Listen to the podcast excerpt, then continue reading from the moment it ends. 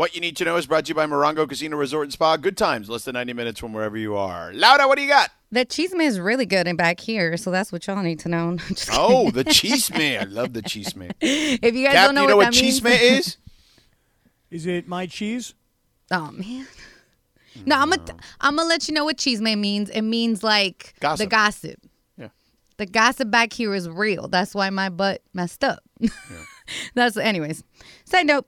So, anyways, earlier this week I gave props to a high school here in LA, Sotomayor, who won their first championship, right? The football team.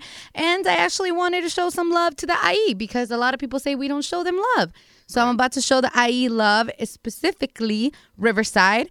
So um, actually, shout out to Carlo who sent me this story. The California School for the Deaf, Riverside, tried to make history this past weekend by being the first deaf football team in California to win a title. Now they did come short. They didn't win, but their actual their season was impressive. They were on a 10 and 0 run on the regular season. And then they won uh, the first three rounds, and then they actually lost on the T D2 uh, division championship game on the 27th. But shout out to them. I did give a shout out to an LA school. So, IE, you guys get your shout out too. All right, fair enough. That sounds cool. Uh, shout out to them. Uh, and of course, the youngsters. And by the way, if you love high school basketball, again, Staples Center this weekend, it's going to be tons of girls and boys basketball. Uh, there'll be a couple games on TV, which I'll be calling on E ESPN2, including uh, the last game, which is Sierra Canyon. Um, we'll be taking on St. Vincent St. Mary, uh, which is LeBron's old high school team. So he is uh, that's uh, he, where he's an alum of.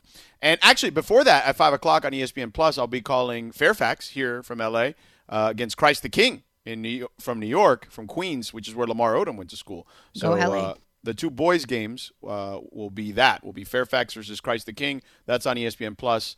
And I'll call that one, and I'll be calling the game on E ESPN2 with Sierra Canyon and St. Vincent St. Mary. Who are you working right, with let's- on those games? Anybody else involved? Paul Biancardi, who's our like you know ra- uh, you know our like uh, our guru when it comes to recruiting or whatever, mm-hmm. like college recruiting guy. Yeah, that's cool. Um, so yeah, he'll be doing the game with me. But let's talk football with a man who not only knows the NFL because he was a professional that played eight seasons in the National Football League and does our Rams pre and post and all that jazz here on this station, but also does a phenomenal job call, calling college football on ESPN television with Beth Mowins this particular season. That's our friend Kirk Morrison joining us here now. Uh, so, Kirk, now that I've built you up like the man that you are, uh, let's talk football. Now, let's start. Let's start with the Rams because we've talked a lot about Lincoln Riley here already. We'll Yeah. kind of do that on the back end. So, three losses in a row. Now, all of a sudden, you know, according to the math, there's like less than a 6% chance of making the playoffs in a tough NFC. What are you seeing from Matthew Stafford that's the big problem? I mean, obviously the big problem is he turned the football over, but I think more so, I think he's trying to do too much. I think he's trying to make the big play all the time, trying to hit a home run instead of taking some singles, some doubles. You know, it's okay to get a walk here and there. You know, get hit by a pitch.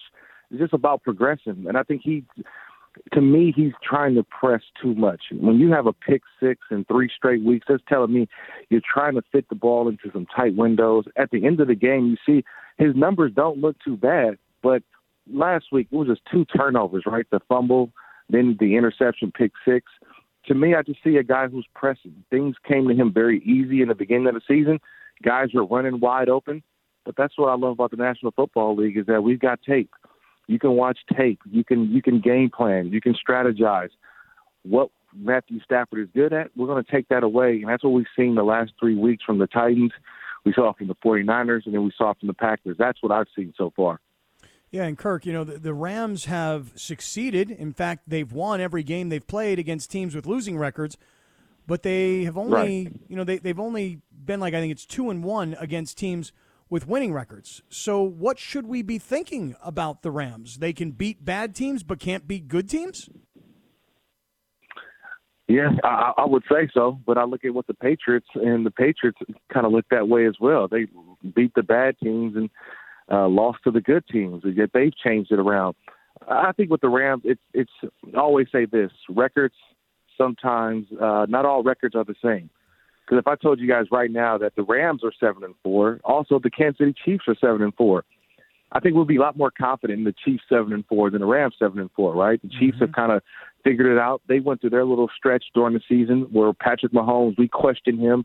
They got out of it. You know, they found the Raiders as their sort of uh, slump buster. And I think for the Rams, hopefully it's the Jaguars that can be their slump buster, that they can get a win, just a win, just to kind of calm everybody's nerves a little bit. Then they'll have a Monday night football game against the Arizona Cardinals where they can really kind of hush the critics, but it's really it's in their own hands right now. And when you have guys like an Odell Beckham, Von Miller, Jalen Ramsey, the, Matthew Stafford, the acquisitions that they have, they're they're no longer a team that's hunters. They are the hunted. Everybody's trying to dethrone the Rams right now. They you ask for it, you got to go out and produce, and they have not produced the last three weeks. So Kirk, defensively, um, I, I feel like that team should be a lot better on paper. I know they've lost guys. Um, how much of it is on the guys on the field? How much of it is on Raheem Morris? I think honestly, it's really on the offense. there you go. That's that's if you ask me, it, it's on the offense. I mean, they've I mean, been. Gi- I mean, week the Kirk, Rams- Kirk, they've been giving. They get a forty, a forty burger this week, man. Every week they're giving up 35, 40 points. But that defense is so But gassed. no, no, like look, George, George, they was on the field for 40 minutes, bro. like twice as long as their offense. Their offense is not converting third downs, and then when you're not scoring points, teams are running the football and doing what they want to do. I'm not saying that it's all on the offense, but a majority of this, when you hear those names I mentioned, Leonard Floyd, Von Miller, Aaron Donald, they're great pass rushers. Teams are not allowing them to rush the passer. I had a chance to talk to Greg Gaines yesterday, the defensive lineman for the Rams. He was like, dude, we couldn't get to Aaron Rodgers. He was throwing the ball with like 0.5 seconds.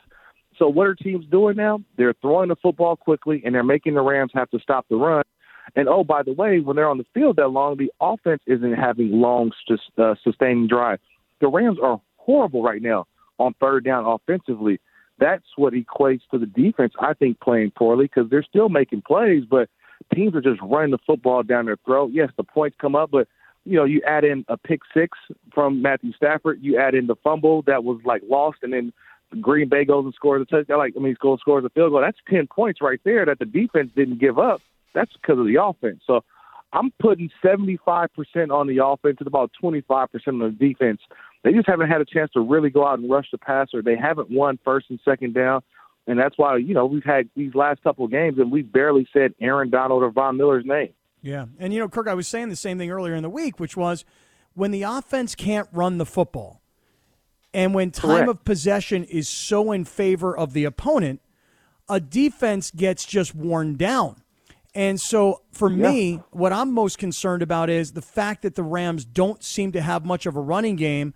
I would love for you to give us your opinion and evaluation on what you see from the Rams offensive line. Yeah, I don't even know if it's, it's not having a running game. I just feel like Sean McVay has gotten to this pass happy seven on seven. Let's throw the ball like we're in the Big Twelve. And I'm like, dude, like why not run the football with Darnell? With, with I mean, with Darrell Henderson, with Sony Michel. But I think it also goes back to the loss of Robert Woods, who was one of the best lead blockers that they had at the wide receiver position. Johnny Mundt was the backup tight end behind Higbee. He's out for the year. There's some critical guys on that team on on offense that aren't out there anymore, and you're starting to see why they've been struggling. And then the interior of that offensive line hasn't been great. Look, they've gone up against you know a first round pick in Jeffrey Simmons, the Kenny Clark last week in the uh, the uh, Green Bay Packers is one of the uh, best. I mean, he's a Pro Bowler last year in the NFL, so they've had their work cut out for them. I think it's a collective effort in running the football, but more so, I think Sean McVay just has to get stubborn, and he has to get stubborn. But when you get down early on, I feel like this is the first time in the five years that McVay has been the head coach, he's hit with adversity. He has to lead these guys out of it. It's not on the players right now. It's on the head coach. Well, I'm putting I'm- it on the head coach now. That I want to see how do you get this thing done and turned around. Well, I'm, I'm glad you said that because it was going to be something that I was going to ask you about because I've been very steadfast for weeks talking about how he's not coaching Matthew Stafford like he would coach any other quarterback. He's got like the googly eyes, the honeymoon phase, all that. And look, there are a lot of things that they used to do. We, you and I used to talk about it all the time, right? Like they were great at what you used to call the eye candy stuff. A lot of motion, right? Play action. They were the number two play action team last year. Um, you know, they're like 25th or 26th this year. But I think a lot of that is Right. because he trusts Matthew Stafford maybe a little too much.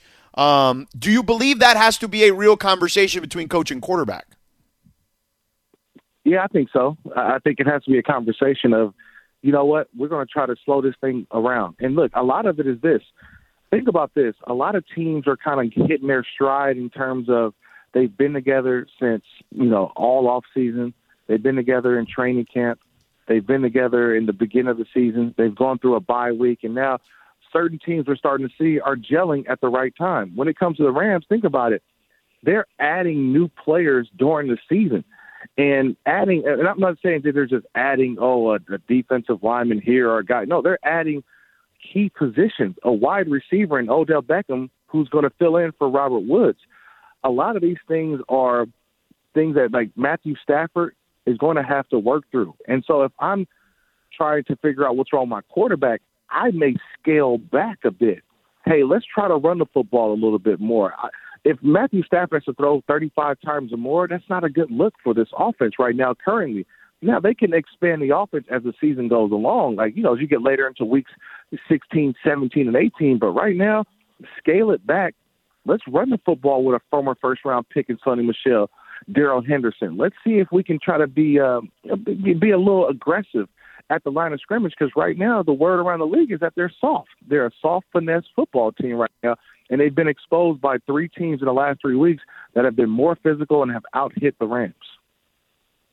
Well, there you go. Kirk Morrison hanging out this afternoon on Sedano and Cap. All right, listen, George and I have been talking a lot of college football this week. What do you make of this Lincoln Riley situation? How long do you think he can, you know, how long until he brings USC back to prominence? Those are the questions we've all been asking. Get in on this. Yeah, you know how crazy is this though? Last week I had Tulsa at SMU, and uh, SMU head coach is Sonny Dykes. He's going to take over at TCU, and his offensive coordinator at SMU, by the way, is a, a guy by the name of Garrett Riley, who's the brother of Lincoln Riley.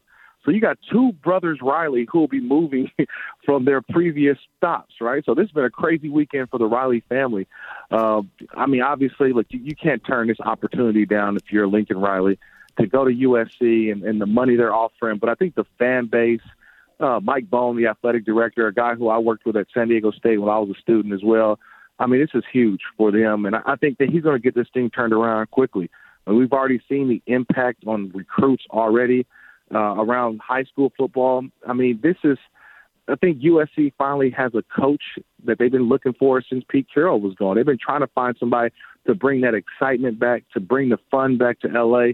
And Lincoln Riley, he he's about points. He's about scoring. And I think finally, man, the USC can. I think that we'll, we'll see a, a packed Coliseum now in the coming years because of what Lincoln Riley's going to bring. What do you think it will do for West Coast football in general, though? Because I feel like USC has always been the bell cow for West Coast football. I mean, this is the biggest. This Lincoln Riley coming to the the Pac-12, the West Coast. I mean, this is huge now for George Kliavkoff, who's the um, new Pac-12 commissioner. I mean, now he can negotiate a deal for the Pac-12 when the new TV deals are up and say, "Hey, we got USC back." You know what I mean? That's like having the Lakers back. Hey, hey, you want to get us? Well, this is what we got going on. So this was huge for the Pac-12 in general. That everybody's going to get a piece of the pie when it comes to splitting up the television revenues. I, I think this is huge because more eyeballs, more, you know, George and, and Cap, late night Saturday night football. I mean, people are going to have to stay up late now to watch Lincoln Riley. No more are you going to sleep. I think the last couple of years, people have been asleep. Nobody cared about the West Coast football outside of, well, you know, University of Oregon. Lincoln now is going to make Pac-12 after dark something that is going to be must-see football. I really believe that. So it's huge for the West Coast. It's huge for recruiting. And I kind of said it before the season started is that when you looked at the DJ Uiagaleleis and Spencer Rattlers and uh, Bryce Young, all these quarterbacks, they're all West Coast kids. They're LA kids, Arizona, and yet they're playing for all these universities down south and back east. He's bringing them all back. He's bringing it and keeping the talent here on the West Coast. So I think that's what the big thing uh, I can't wait to see is some of these homegrown California kids playing right back at USC, right where they belong. All right, Kirk, last thing, because we're kind of blowing up the clock here. You mentioned your days at San Diego State. Yeah. George, do you realize that San Diego State is playing Utah State in the Mountain West Conference Championship game this weekend in Carson at Dignity Sports Health Park? Did you know that? I mean, the Mountain I mean, West the man covers college football. You don't think he knows that? And I was talking to you. Do you know that? Oh, no. Oh, me? yeah, Yeah, oh, you you mentioned know. it yesterday. Yeah, you talked. yeah. We talked about it yesterday. Kirk, what do you think, man? Your Aztecs are having maybe the greatest season in the history of San Diego State football, and they're going to be playing the championship game in Los Angeles. And by the way, if they win, they're probably headed to the LA Bowl at SoFi Stadium. So hype your, your alma mater, dude. Man, look, man, I I was there last week, man. An unreal environment to beat Boise there. Uh, I'll be there again, 12 o'clock, you know, high noon on Saturday, hoping that the Aztecs can win number 12 and 12 and 1. i Man, outstanding season for Brady Hoke and what these guys have been, Brady Hoke and what these guys have been able to do. I'm, I'm excited, though, because this is the last game, and then they open up that brand new stadium down in San Diego next year. So it's all coming together. So this will be huge for them to get this win this weekend. All right, Kirk. Thank you, brother. Appreciate it as always. Be good. All good, fellas. Talk to y'all later. All right, All right, Kirk, be take well, care. man. All right, coming up next, two things. Can USC be LA's football team again after what you heard from Kirk Morrison? And do the Lakers need to make a move? And if so, are you willing to part with a young piece, the only young piece you have? All coming up in just a moment. We're back in three minutes. We all know breakfast is an important part of your day, but sometimes when you're traveling for business, you end up staying at a hotel that doesn't offer any. You know what happens? You grab a cup of coffee and skip the meal entirely. We've all been there. But if you book a room at La Quinta by Wyndham, you can enjoy their free bright side breakfast featuring delicious baked goods, fruit, eggs, yogurt, and waffles. And really, who doesn't want to start their day with a fresh hot waffle? Tonight, La Quinta, tomorrow, you shine. Book direct at lq.com. Go ahead, Cap. Do your thing. Uh, yeah. Uh, uh, uh, yeah. Felt good.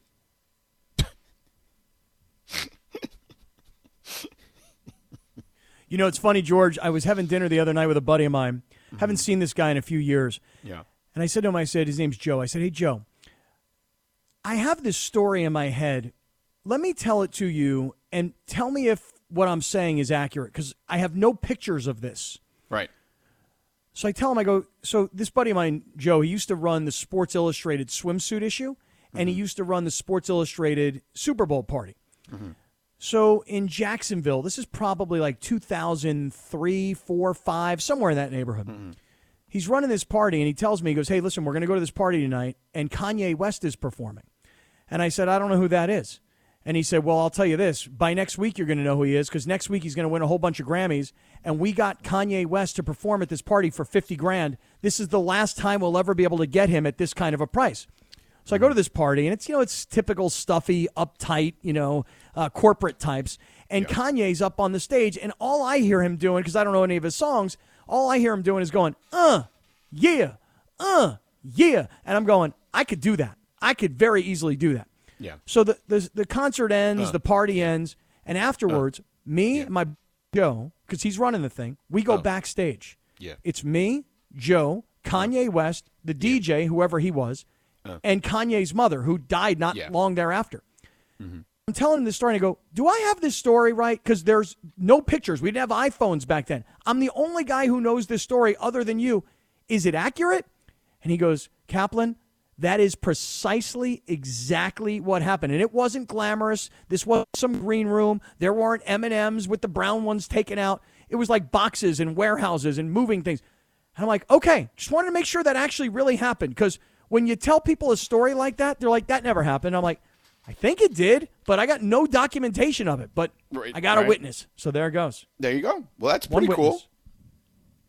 It was kind of cool. It's just it would Did have you been a lot talk to him at all or no? Yeah, I talked to him a lot, but I had no idea. I, like, I for me, this is so early in Kanye's career. Was what was Literally, he like when you spoke to him? He was kind of like aloof and a little weird.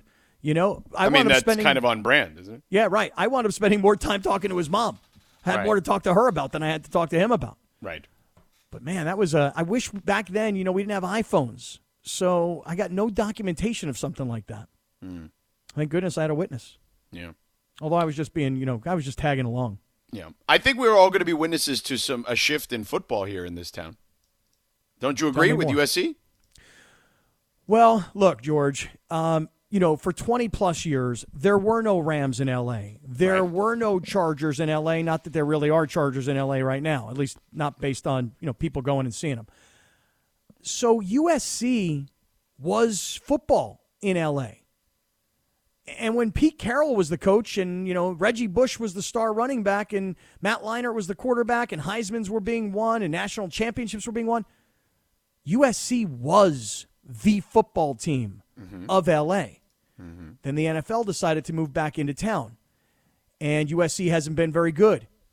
So my thought is, is that if Lincoln Riley gets USC back to national prominence, gets them into the playoff, if they win a national championship, USC could, I believe, eclipse the Rams, the Chargers, the NFL in LA. Is that is that out of line? You think that's that's? Oh, I, I don't think it's out of line. I, I don't. I, I don't. Look, I think the Rams have done a really good job of capturing the town fairly quickly. I still think the Raiders, if you put them here, would probably still draw the most, if I had to guess. Um, if I if I included them in this conversation, right?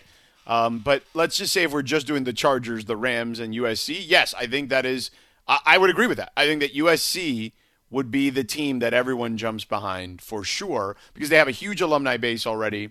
Um, they have a very powerful alumni base. And look, man, everybody loves a winner. And when they are rocking and rolling, um, you know, then it, people are going to jump on that bandwagon. Now, do I think there's going to be 90,000 at every game? You know, even if they're awesome? I mean, I don't know. I, I don't, you know, look, there, there were times back then where I would come to LA and I would watch them play. And it wasn't a, I mean, it was, it was pretty packed house, but not completely packed. Not 90,000, maybe like 75, 80 on some games, um, you know, 65 on some others. Uh, but certainly the Notre Dames uh, of the world, or whenever like another good Pac-12 team would roll in for a big game, you know, especially a night game, that'd be packed. But yeah, I, I think they absolutely can capture that for sure. Yeah, listen, I'm telling you, back in those days, George, with with Pete Carroll, Matt Leinart, and Reggie Bush, um, you know, it was that was the place to be, and those guys were stars. You know, Reggie Bush was a star, not yeah, yeah. of college football. He was an L.A. football star. There was no Matthew Stafford. There was no Sean McVay. There was no Aaron Donald, et cetera, et cetera. Reggie Bush was the football star of Los Angeles back then you know Yeah. and and I, I really think that when you looked at the coliseum this year and you saw how pathetic and empty it was and no energy at all and rightly so the team wasn't very good and they weren't winning if they get back to what they were if they can be what lincoln riley was at oklahoma they can create that kind of excitement listen it, it would be a real competition i think between usc and the two nfl teams Yeah. Uh, I, I would agree. I don't think there's any question about that. Now, let me ask you a quick Laker question. We've talked about how the Lakers, we're going to have to see. This is a very interesting stretch for them. LeBron is back. He's been able to get two negative tests, so he's going to be back for the Clipper game tomorrow. If if they still struggle, let's say another 20 games go by or whatever, 18 games, let's say 40 games, we're at the midway point, and they're still hovering around 500. Don't you need to make a move at that point? And if that's the case, the only because we had Chris Mannix on the other day, and I agree with him, they don't have a lot of parts they can move except Taylor Horton Tucker. Don't you have to at least kick the tires on what Taylor Horton Tucker can get you if your goal is to win a championship with this group? George, I'd trade Talen Horton Tucker today. And I, I know that's not the most popular thing to say. And a year ago, I probably wouldn't have said it. But I think this particular year of the Lakers, this is crisis mode. I mean, this is we're, we. I'm not saying that they're not going to make the playoffs, but if LeBron gets hurt, No, they'll make if, the playoffs. Yeah. if, if AD were to get hurt and miss extended period of time, my point is only this: Taylor Horton Tucker's a really nice young player. Is he ever going to be your number one? If LeBron retired and AD retired, is Taylor Horton Tucker the guy you're saying that's our guy? We build around him. no, I don't think he's a number one, even if that's the case. Yes. That's my point. So you know what? Last year it was like, no, he's too young, he's too talented. This year, if you really want to win a championship and he's kind of your only chip on the table, Yeah. I trade him. Would yeah, you? I think I think that will be that will be an interesting conversation to have in another 18 games because I think that that will be something that will have to be discussed. Um, and I think that to your point, people will not be thrilled about having that conversation, but it is something to look out for. Just putting it on the table there for everyone to understand that is a possibility. Um, all right, maybe what we'll do tomorrow is we can explore potential trades. What would make some sense for both sides, right? uh, particularly for the Lakers as they try to win a championship a, on a team that has been disappointing thus far. All right, listen, 640, 5 ish. 645. Tim Kurkjian, we'll talk to him about what the hell's going on with Major League Baseball, why we're having this damn lockout, and what he thinks of the Dodgers offseason prior to the teams getting locked out. And of course, Kaplan will probably ask him about robing. About no, no, whether I'm going to ask him robe. about Zoom calls. I'm going to ask him what he thinks about the Lincoln Riley Zoom call. Yeah, situation. probably not. Uh, My guess is uh, you won't. I mean, I mean, you could, but my guess is you'll hit him up on the robe since you're trying to get everyone else to wear robes. But Right. first, before that, big deal or no deal. All right, everyone's favorite segment here in the six thirty, uh, in the six o'clock hour. That's coming up in three minutes. 10 seconds on the clock. How many things can you name that are always growing? Your relationships, your skills, your customer base. How about businesses on Shopify? Shopify is the global commerce platform that helps you sell at every stage of your business. From the launch your online shop stage to the first real life store stage, all the way to the did we just hit a million orders stage. Shopify's there to help you grow. Sign up for a $1 per month trial period at shopify.com slash network, all lowercase. Go to shopify.com slash network now to grow your business, no matter what stage you're in. Shopify.com slash network. Hi, it's Mike Greenberg letting you know ESPN Bet is ready to take you through all the biggest sports moments this spring. The official sportsbook of ESPN has exclusive offers and markets from Scott Van Pelt, Stephen A. Smith, and me, plus many more. From the playoff intensity to finally getting out to the ballpark, there's no better time for sports fans. Sign up today. New users get a bet reset up to $1,000 in bonus bets if your first bet doesn't win. Download ESPN Bet today. What a play! Must be 21 plus and present in select states. Gambling problem? Call 1 800 Gambler. Terms and conditions apply. See app for details. Speaking of big deals, a big deal for you to call the right attorney when you're injured in an accident. Call my friends at Sam and Ash Injury Law at 800 304 2000. That's 800 304 2000. Se habla español. Visit them online. samandashlaw.com. Linz, what do you got? Well, apparently, Major League Baseball uh, was using two different baseballs last season, and players claim that they had no idea, according to a report from Business Insider. Dr. Meredith Wills, who is a physicist who specializes in sports, um, she dissected and measured a number of baseballs used during the 2021 season. She found that some of the balls had lighter cores, which MLB promised to use during the 21, 2021 season to curb offense. Others were heavier and had the same properties as balls used in previous seasons when the league's home run rate exploded. So, is Major League Baseball reportedly, secretly, under the radarly, using two different baseballs last year a big deal or no deal, Sedano? Big deal. Whack as bleep is what I would say. And makes zero sense. I mean, we already, I mean, at least I chastised them for changing the rules on pitchers midstream last year on the sticky stuff. Now you're telling me there was two different balls. I mean, can Rob Manfred get anything right? I'm with you here. It's a big deal. I mean, shouldn't every ball in every sport be standardized and Correct. exactly the same? Yes. Well, So that was the whole Brady zero Deflategate sense. thing, remember? Yeah, but the actual football itself is the same one that the other team brought. It's just that Tom Brady, my boyfriend, wanted it to be just slightly less inflated because I mean, a lot grab it and in squeeze some it. cases. Yeah. You know. But yeah, it just seems so strange to me. You would think that every ball that is out there is standardized. This is what a standard Major League Baseball is. Yeah. Bizarre. Weak. Weak. Yeah, they, Weak. they, you're right. They can't get anything right, and it's just one of the many things on the laundry list of grievances, whatever you want to call it, mistakes. Rob Manfred. I'm I'm convinced that guy actually hates baseball. he doesn't do anything good for it. You know what's funny about that though is that Bud Selig before him, everybody loved to hate Bud Selig. Yeah. You know? Everybody loves to hate Rob Manfred. I wonder if it's like just the position of baseball's commissioner. Well, but I don't. You know, I don't think it. I mean, maybe baseballs, but yeah, like I mean, people dislike Roger Goodell, but I would say most people like Adam Silver. You know what I mean? Like, and I don't I hear hockey right. fans crushing Gary Bettman. You know? Anybody here know the uh, commissioner's name of Major League Soccer? Nope. Oh, I uh, God, his name um, escapes me. I've actually talked to him before. Um, hold on, what is his damn name? I mean, we got all four Uh, commissioners. Garber, four. something Garber, something Garber. Yes, Don Garber, I think you're Don right. Garber. Yes, yes. There you go. Well, if you're not right, nobody's going to know that you're wrong. I can tell you that. No, but I knew it was Garber. Right. I just had to guess for a second. Like I had to think about his name. So anyway, all All right. Well, On to the next speaking speaking of baseball, within minutes of last night's Major League Baseball lockout, all remnants of player likenesses were wiped from official properties. Less than 24 hours later, players are trolling the league on Twitter for its ludicrousness, which is pretty funny. So players are changing their profile pictures on Twitter and social media all over the place to the generic silhouettes that are now being used on Major League Baseball's website. I encourage you to look on some of your favorite ba- baseball player social medias accounts because it's quite hilarious. Is this internet standoff between the league and players a big deal or no deal, Cap? I'm going to say no deal. Uh, this is the owner's way of saying to the players, you guys don't play for us right now. You're locked out. But wait a second, I want to go and use the facilities and I want to use the batting cages. I want to use the weight room. No, you are locked out. We actually don't have a roster right now. So I know what they're doing, you know, and I just don't really think it's a big deal.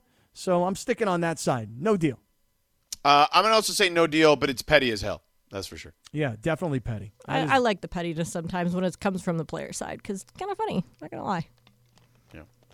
Uh, by the way, Tim Kurkjian looking- going to join us at 6:45 ish. So make sure you stick around for that. We'll talk to him about the Dodgers, this lockout, all that stuff. So stick around. Yeah, because even if you were to go to MLB.com right now and you look up at the top, it's news, video, score, stats, standings. There's no longer a place where it's like teams. yeah. It kind of looks like an old like GeoCities website. like it Yes. just looks so like blank and boring and wow, like MLB Yeah. Advanced Media sure went went down the uh crapper when they they started this lockout. It's like they had no idea that this was going to happen and they did Oh, not prepare for teams. it. Oh, here they are. I found the teams. But no one's on the teams. Who's on the teams? We don't know. Right. I'm going to the Dodgers right now. I'm looking up their roster. All right, so this next story, I'm not sure that you're going to understand much, if any of it, Cap, but I'm going to tell it anyway. Yeah, go ahead. So, a milestone in the world of cryptocurrency has recently been reached as a blockchain investor announced the acquisition of Metaverse Land. Tokens.com announced that it acquired a plot of land within the Decentraland metaverse in a specific area that's titled Fashion Street District. So, to break it down for you, Cap, the land that is purchased within the metaverse, it's not real, it's just It- digital. It's digital real estate. Yep. And it, it cost about $2.4 million. Token.com said that it will use the plot of quote, quote unquote land to host virtual fashion shows where brands are going to show off their fashion designs digitally. Is this huge purchase of digital land that's not even real a big deal or no deal, Sedano? I mean, it's a big deal because basically this digital land will be eventually a uh, basically your own plot or platform for you to launch whatever it is you want to launch. Now, uh, in this particular case, they will use it for fashion shows, but I would imagine if you own it, uh, you will be able to do whatever it is you want to do on this digital land uh, digitally, right? And uh, with your Oculus glasses or whatever it is you want to do with virtual or augmented reality. Um, so I, I think that having owning digital land will become a thing. Yes, and by the way, they are also digitizing real land too. To be frank with you, um, They've already yes. done that. So Yes. so what it what it kind of reminds me of, I guess, is like the the game Pokemon Go. I played Yeah. that. Great game. It's basically just like augmented reality of real life. So Mm-hmm. like I could pull it up in my phone here and it will have you know, some landmark areas at Staples Center that I could Right. spin as a Pokestop. It has the map and everything. That's kind of scary to think that like that exists in this alternate digital universe and people are going to stake claim on it. So like the people who own Staples Center don't actually own Staples Center in the digital world, you know? It's kind of crazy. Yeah, I Find it tell you guys, fascinating. That you don't understand really- a second of what you well, just said. it's not when you say I don't understand it. I disagree. It's just that the way you describe it, Lindsay, like you're you're doing it for me in a very elementary way. Um, I think everybody needs that. I think I was going to say listening I need that. to like Yeah. try and make myself understand it Right. in the I big mean, just scheme of because things. You, right. Just because you guys are trading cryptocurrency doesn't make everybody here an expert. I just- I was just teasing, on the so chill. metaverse. No, no, no. It's okay. I I mean, What I'm- wow, you've gotten really defensive, defensive again there. Well, I mean, it's just it's just a hard thing to really put your head around, right? It's like It is. somebody's paying two point four million dollars for something that's not real, but then they can use it for things and and probably make money back on it from advertising, assuming a whole bunch of people are willing to go and watch and look and create impressions and whatever. It's it's a uh, this metaverse thing. I'm still not really buying it but I know you guys all are. To say you're not buying I it, mean, it's not ESPN the phone, bro. you like it's going to be a real thing. yeah, You know what it's I mean? here. It's here. It's not just coming. It's here. Yeah. All right. Yeah. Well, Well, speaking still- of Facebook, don't you think that sounds kind of ridiculous? Two point four million dollars for digital land. Um, yes Depends and no. on uh, how many people you get to, to come to your digital land. Right, because you know what? It could actually b- be worth way more than that. Yeah. You know, a year from now, we could be like, "Can you believe that guy got only, you know, he paid 2.4 million. It's worth 20 trillion now." You know. And you're probably right. It's probably what's going to happen. All right. So real quick, last one. So you want to go halvesies on a digital land? I do. Not for two point four million, but maybe like hundred dollars or something. I don't think that's gonna get you much. Yeah, probably not. Maybe like a gravestone or something in an old cemetery, but that's about it. All right, so speaking of Facebook, the next time someone tries to friend you on Facebook or follow you on Instagram, it could be a debt collector.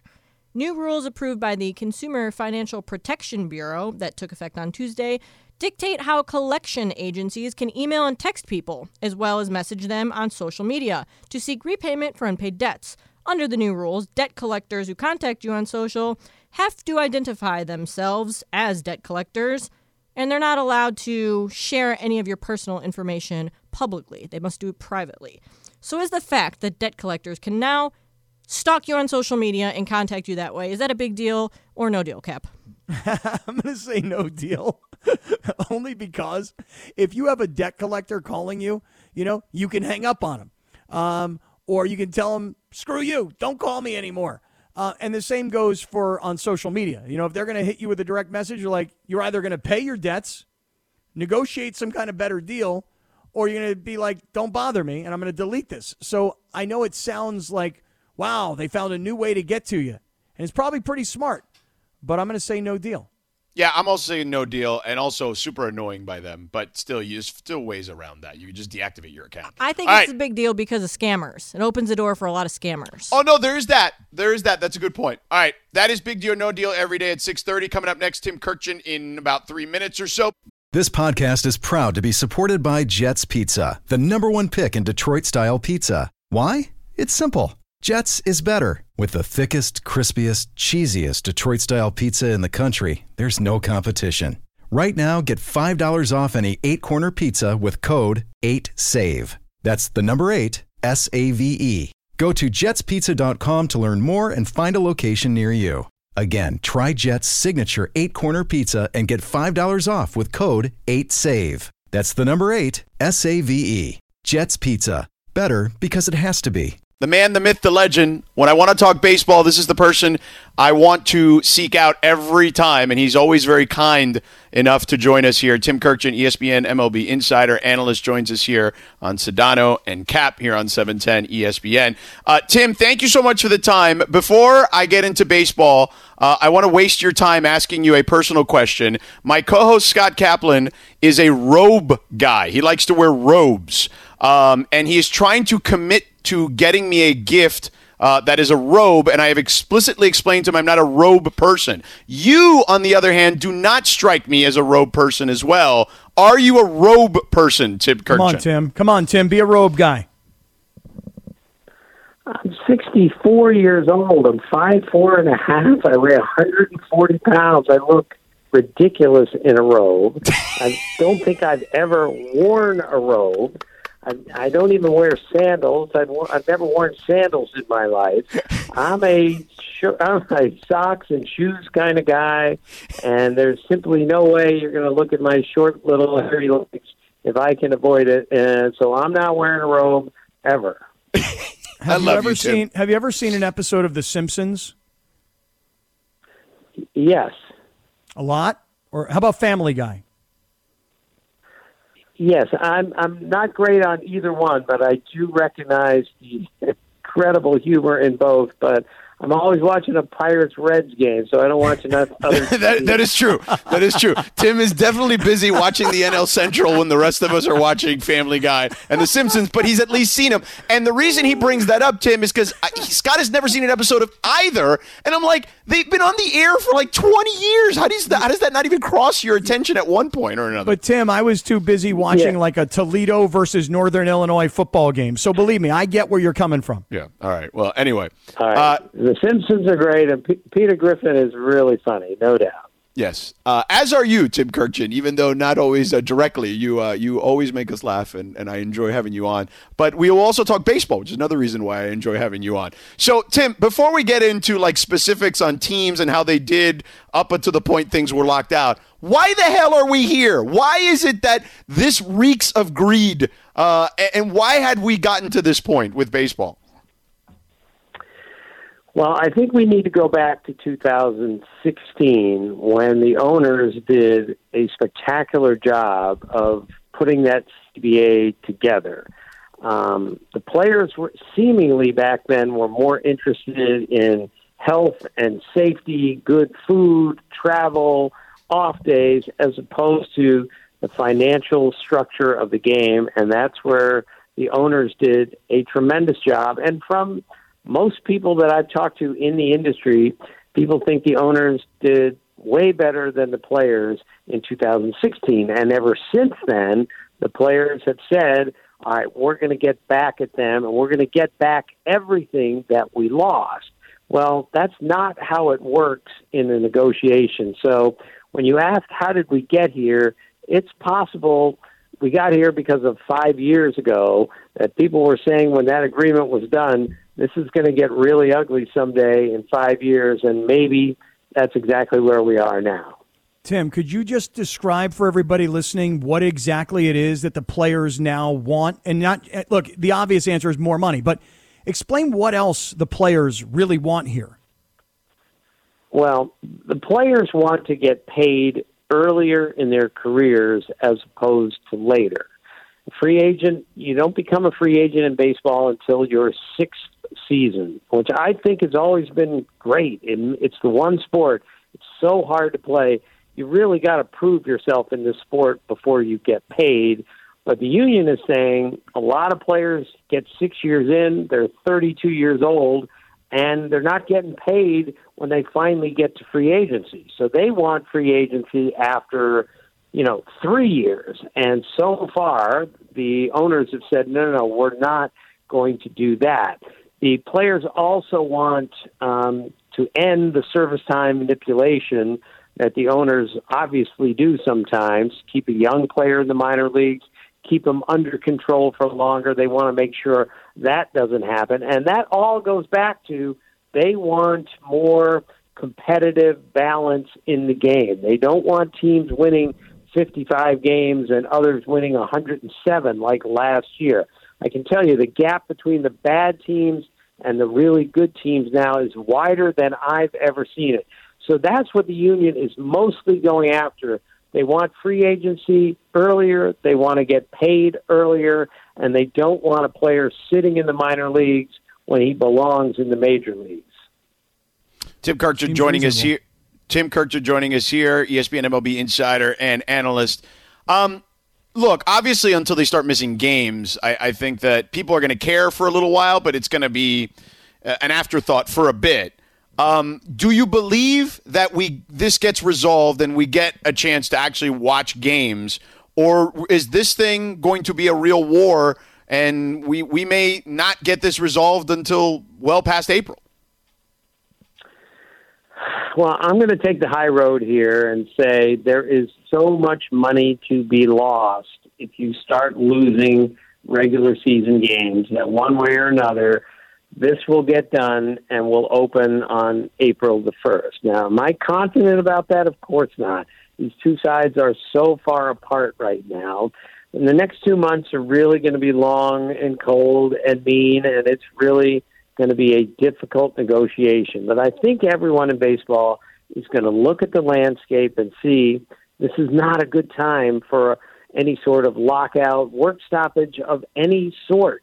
Basketball has moved past baseball. Hockey has in certain places. Football, of course, is way ahead of baseball. And the game's popularity just isn't what it was.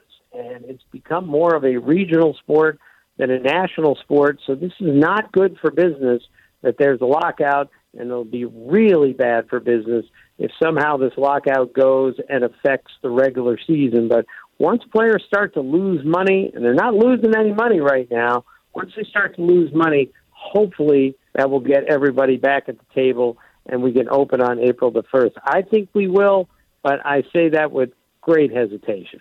But Tim, what about the owner's side? Two years ago was COVID. There was the shortened season, so they didn't make as much money. Then last year, the first, I don't know, almost half of the season, there were no fans or very limited fans. If you had to handicap the players or the owners, who can withstand longer? No games. Well, I think just because owners make so much money in other businesses and the value of their franchises is so enormously high, they have way more money than the players do. Now, the players have a war chest, they have licensing money saved up over the last four years. So, you know, once they start missing paychecks, they're going to get other paychecks from the union, which has done a good job saving up. But, you know, owners have more money than the players do. That's why they own the team. So I think they can withstand it longer than the players can. But you're right, the owners have not had a particularly productive last two years with COVID and everything else. They want to play. They need fans in the stands, and that's not going to happen with a lockout. But they're also not going to give in and give back everything they gained five years ago. Mm. So, Tim, let's talk about the Dodgers real quick. Um, you know, they lose Scherzer, they lose Seager, they keep Taylor. Uh, what were your thoughts on those moves, and do you believe the Dodgers will still be one of the better teams next year? Yeah, the Dodgers are still really good. They need to do some stuff, and they will because they have more money than anyone else. And once the lockout is lifted, there's going to be free agents everywhere, and the teams with the most money are going to be able to scoop up what they want a whole lot easier than maybe before. So, if whatever they need, they'll be in position to buy it, and there's still a bunch of really talented players out there. As for Corey Seager, I was told halfway through the summer by a guy in the Dodgers system, you know, he's not coming back here. There's only so much honey in the pot, is how he put it. So I wasn't shocked when he left, but that's an enormous loss. I don't care if you have Trea Turner or not. Trea Turner's a great player, but they're better with Turner at second and Seager at shortstop and they're going to miss Corey Seager badly, and they're going to miss Max Scherzer, even though he wasn't there for very long. But they still have, you know, a, a, quite a bit of starting pitching. They still have a very good lineup, and they're not done by any means filling in any sort of gaps that they need to fill. What do you think they're going to do with Kershaw, though?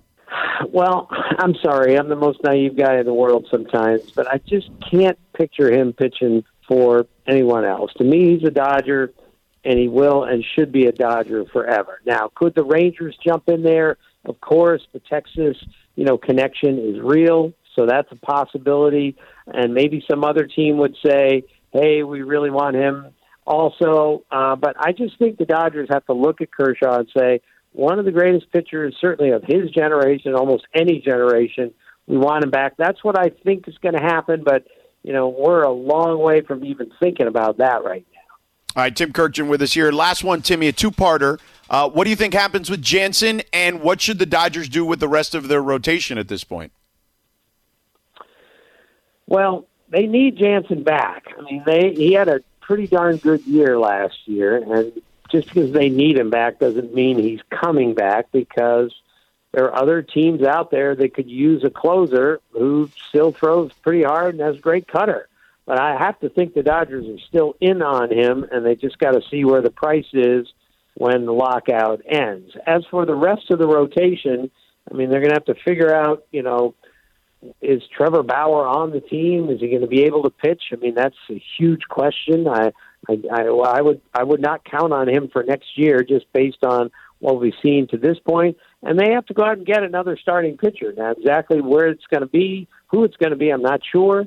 There, it's not a great free agent year. Carlos Rodon's out there; he could help the Dodgers, but um, they've got some work to do. But to repeat, they have a lot of money to do it. Tim Kurkjian, best in the business of covering Major League Baseball, ESPN MLB insider and analyst, and a non-robe wearer. You, and this is why I one, love Tim. You, you yeah. should try a robe, man. No, don't do you it. You mentioned Tim. how short you were. Don't you know, it'll it. touch the ground. It'll be nice. It'll be don't, lovely. Don't, don't do it, Tim. Very don't warm and cozy. Yeah, don't do it. Don't do it. I, I repeat, terrible in a robe. Period. Yeah, there you go. Timmy, thank you, brother. Appreciate it. Happy holidays. Thank you. Okay, guys. See you. Take care. There so no robe, Kaplan. He's too short, man. He's just a too. He's too short of a guy to look good in a robe. Yeah. Well, look, I'm glad you were, uh, you know, okay with him not wearing a robe. I mean, you seem he's so upset with us not wanting to wear robes. So. I'm more upset with you guys because I feel like I'm providing a very lovely gift, and I would love for my teammates here to be open minded. That's all. All right. Well, listen, we'll talk more about it tomorrow. Great job, Cap, Lindsay, and Laura. Rams All Access is up next. See ya.